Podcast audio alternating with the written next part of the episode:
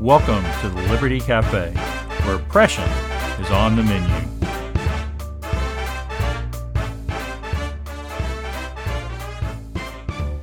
According to a report by the federal government, in 2023, renewable energy, wind and solar, will overtake natural gas as the primary generator of electricity in the Texas electricity market.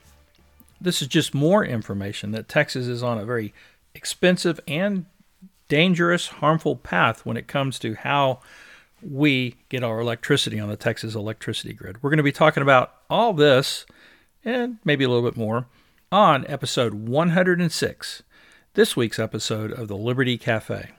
Hi, this is Bill Peacock, and welcome to the Liberty Cafe. As I always tell you, and as I always mean it, it's a blessing to have you listening to me today. I love how we're coming together here on the Liberty Cafe and along with our sponsor, Texas Scorecard, to talk about issues of liberty, how the government is oppressing us and seeking to take our liberty away. Of course, we do a pretty good job sometimes of taking our own liberty away as we walk in sinfulness. And those are things we need to deal with, but it really makes it a lot worse when the government is helping us out by oppressing us too. Now, we hope as Christians we would turn to God and pray for his blessings and comforts as we deal with that oppression, but that doesn't mean we should stop fighting against that oppression.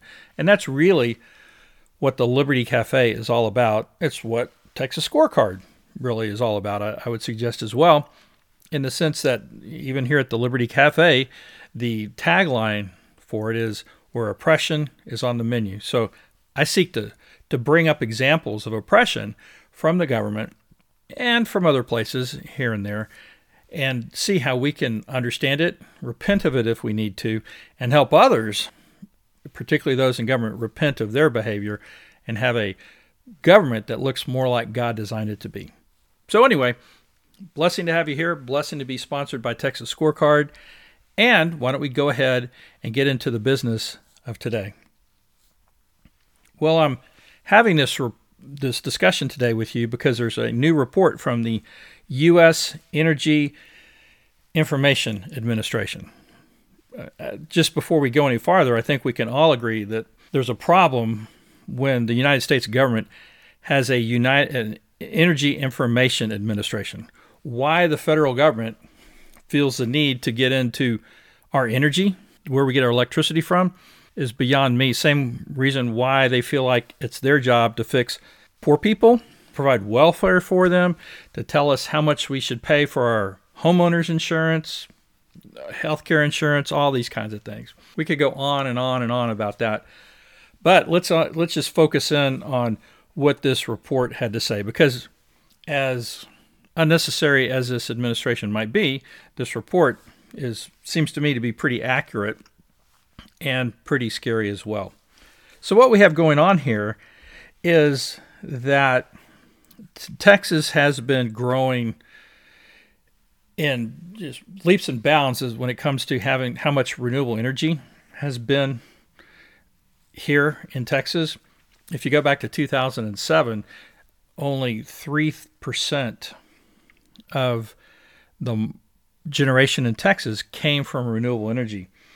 Uh, today, that is according to the EIA this year in particular, that's up to 27%. Sometimes it's well past that, particularly in the uh, the months when the wind is blowing.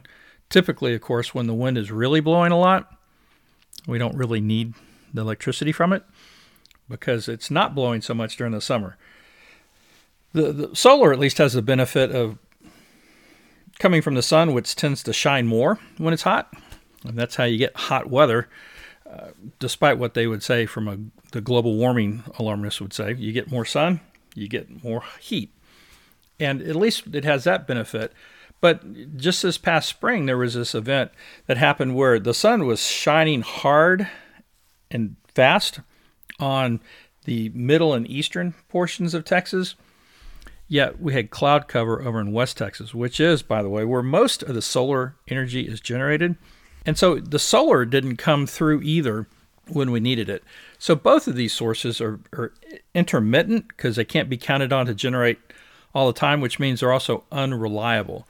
And so it, it's just making a mess of the grid this is in large part why we had the blackouts during Winter Storm Uri in 2021. But the, the news is getting worse. What the EIA has said that so this year it, it estimates that uh, natural gas is going to generate about 42% of electricity that we use, and renewables will be at about 30%.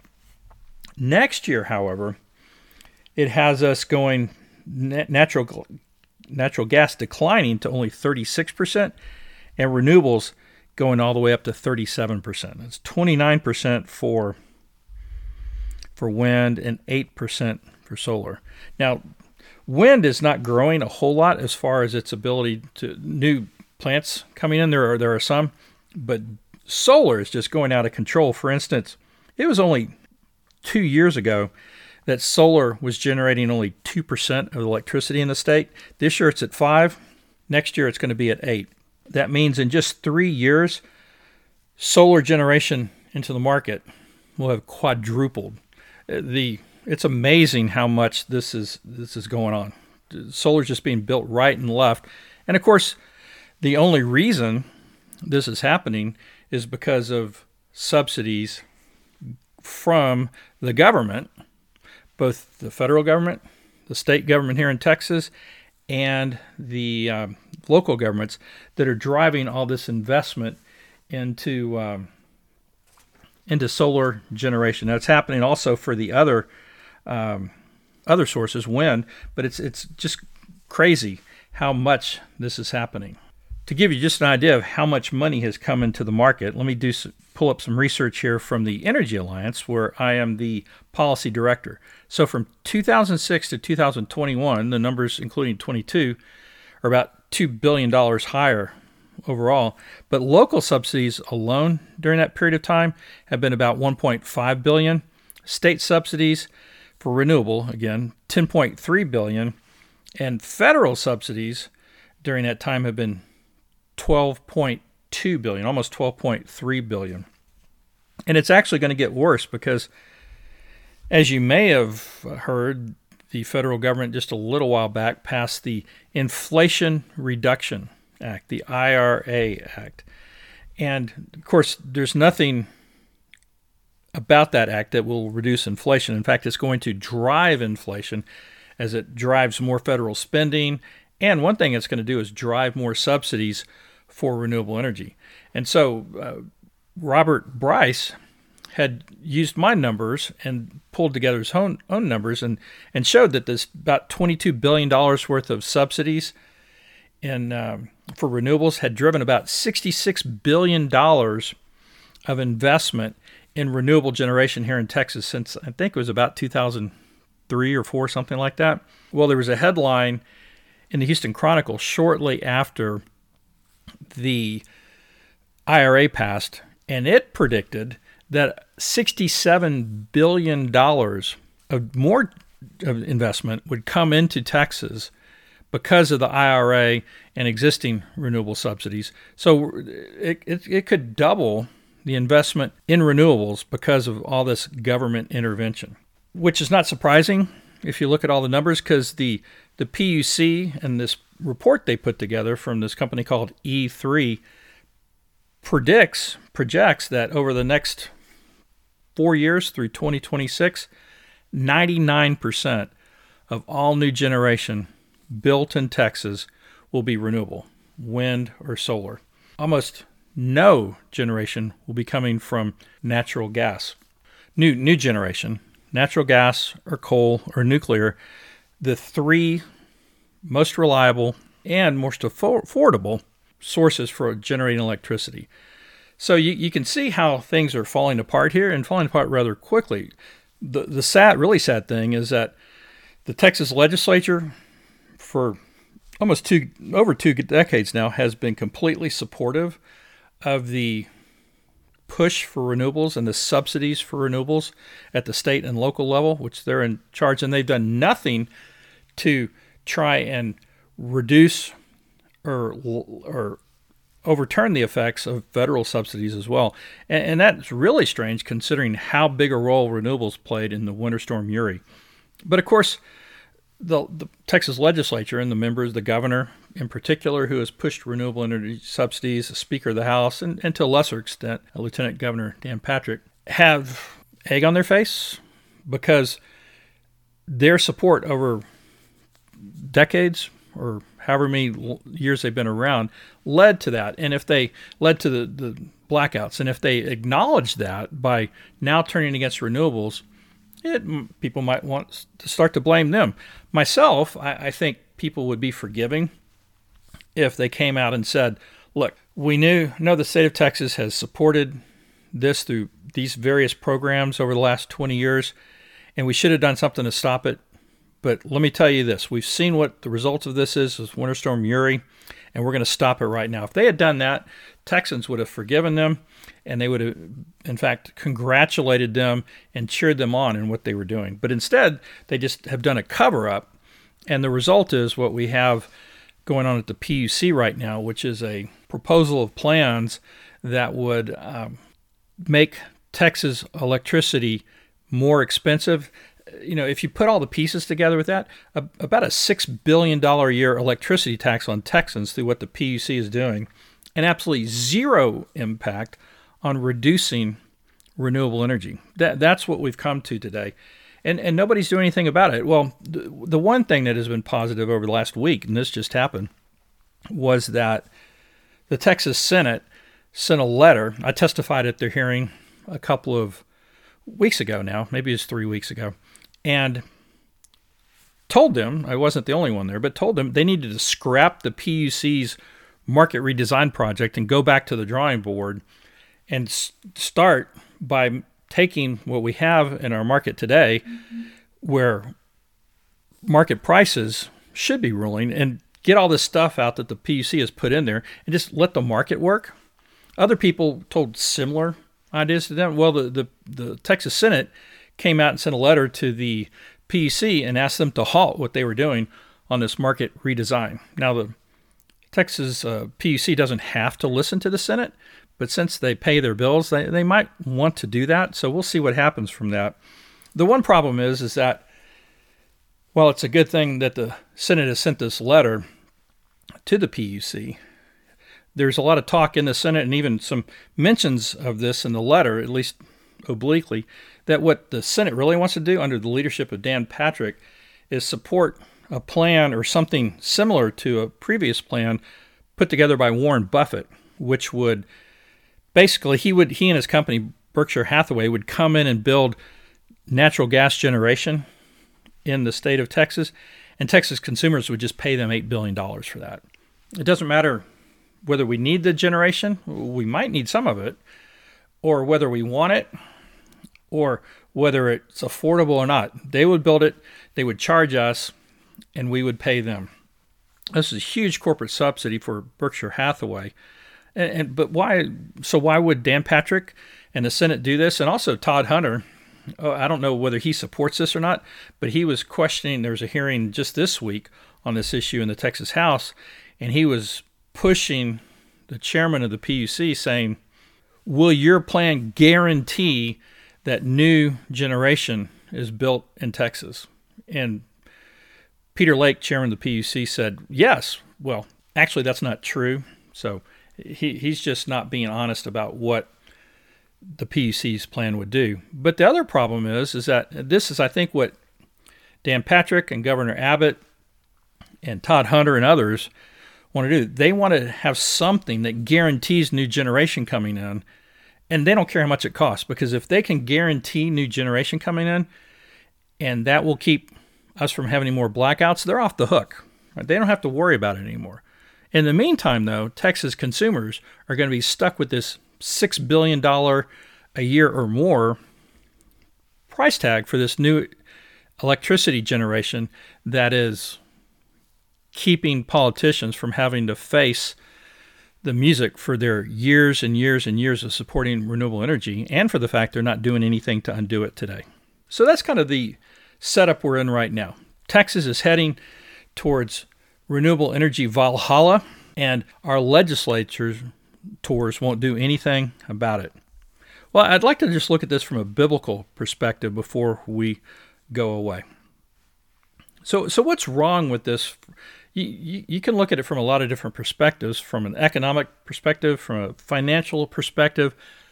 But even when you're looking at it from those perspectives, you're looking at it from a biblical perspective because that's what we see in the Bible, right? That the Bible gives us a lot of information about how to properly do things like finances and economics and those types of things. They give us the principles and sometimes even direct uh, direction on how to deal with those kinds of issues. And so we, we can take a look at this from a biblical perspective, and it works very well even with the, the secular perspective on, on how things should work. Matter of fact, the secular perspective of how things will work are largely based on the biblical model. Most people refuse to acknowledge that. Like, thou shalt not kill, that didn't come. You know, the fact that murder is illegal today, that came straight from the Bible. It didn't come from the human heart because there have been many times throughout human history where murdering people is quite okay.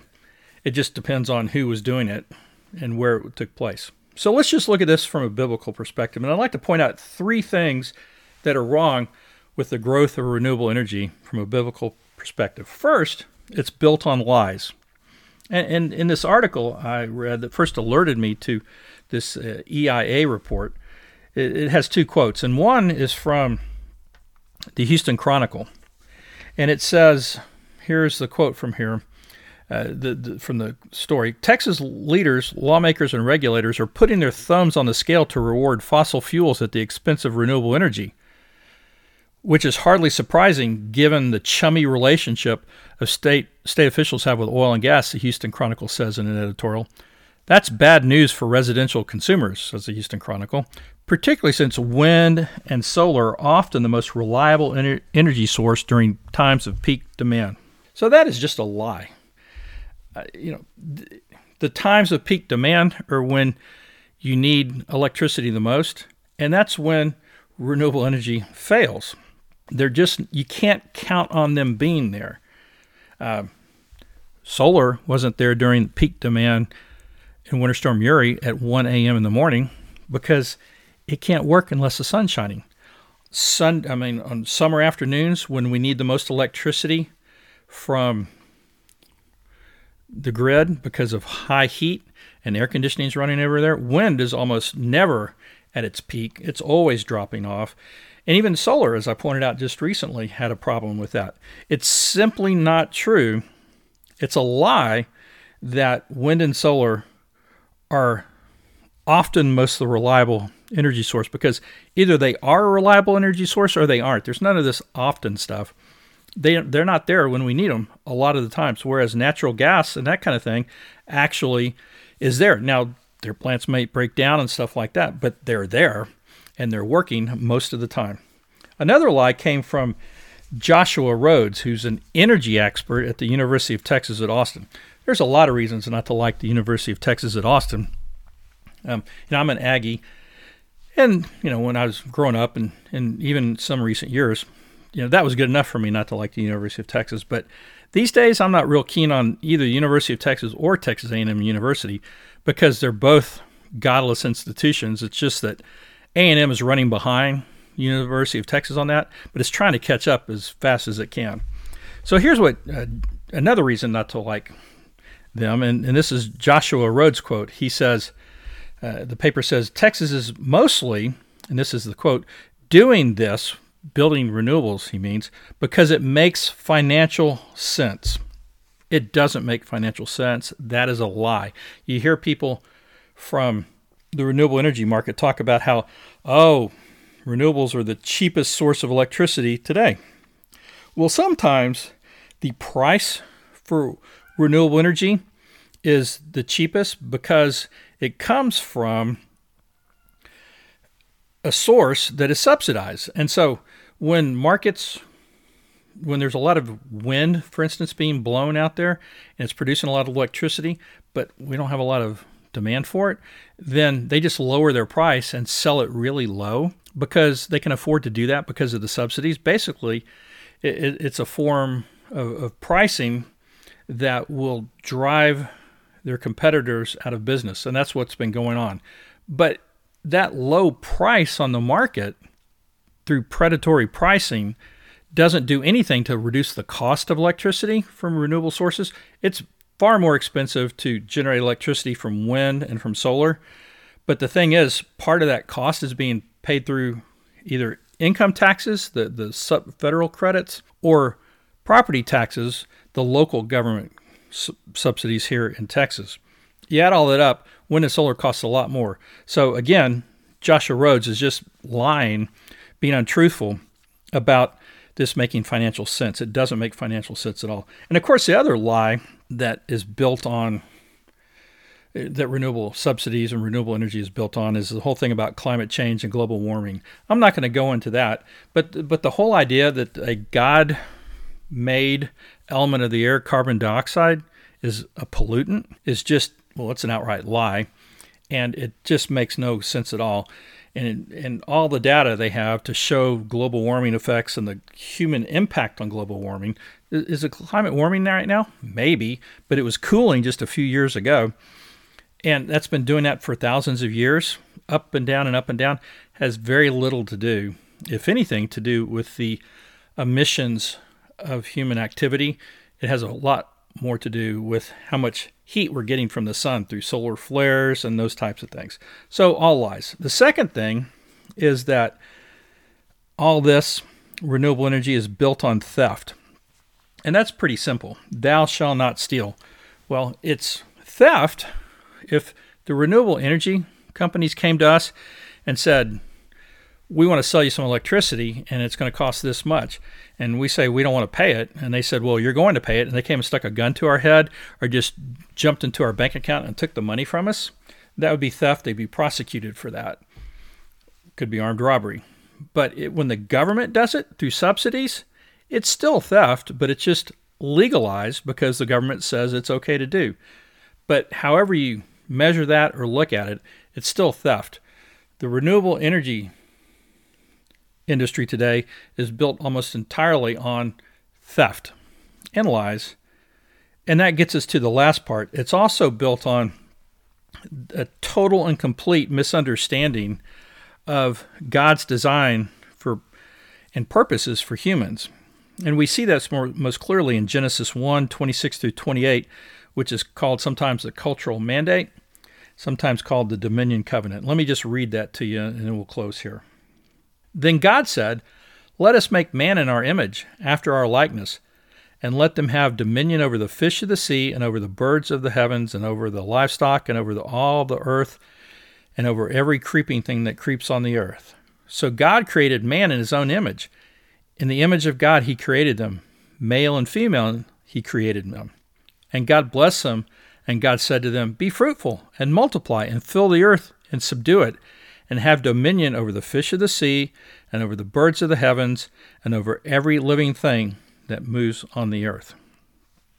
So we see God made us to have dominion over the whole world, both the animals and the earth itself.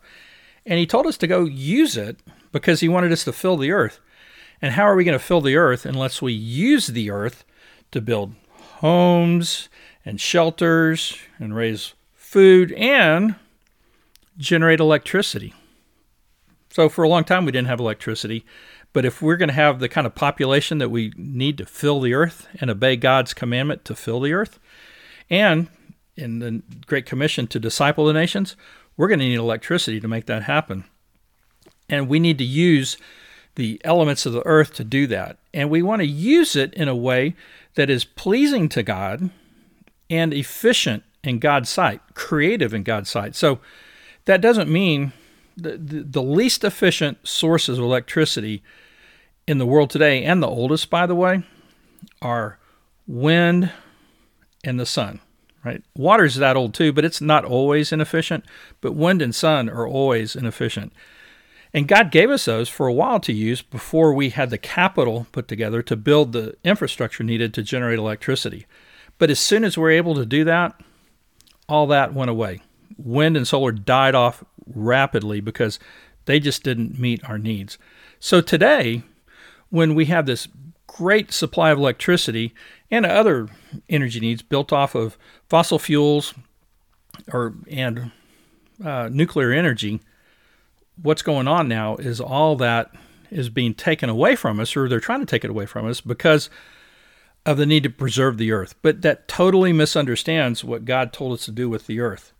We should use the earth, not pollute the earth any more than we can. We're going to pollute it in some sense because you know we're people and we're it's a fallen world and we're going to generate waste, but we need to manage that waste in a way that glorifies God.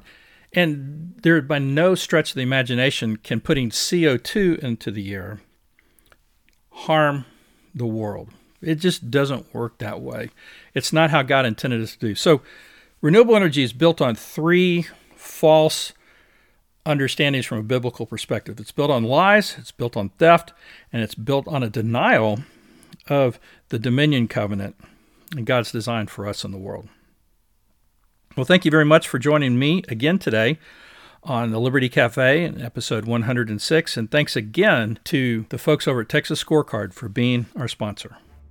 Thank you for listening to the Liberty Cafe with Bill Peacock. This show is produced by Texas Scorecard. You can learn more about this show and find other shows at texasscorecard.com. Be sure you subscribe and rate this show on whatever platform you listen on. See you next time.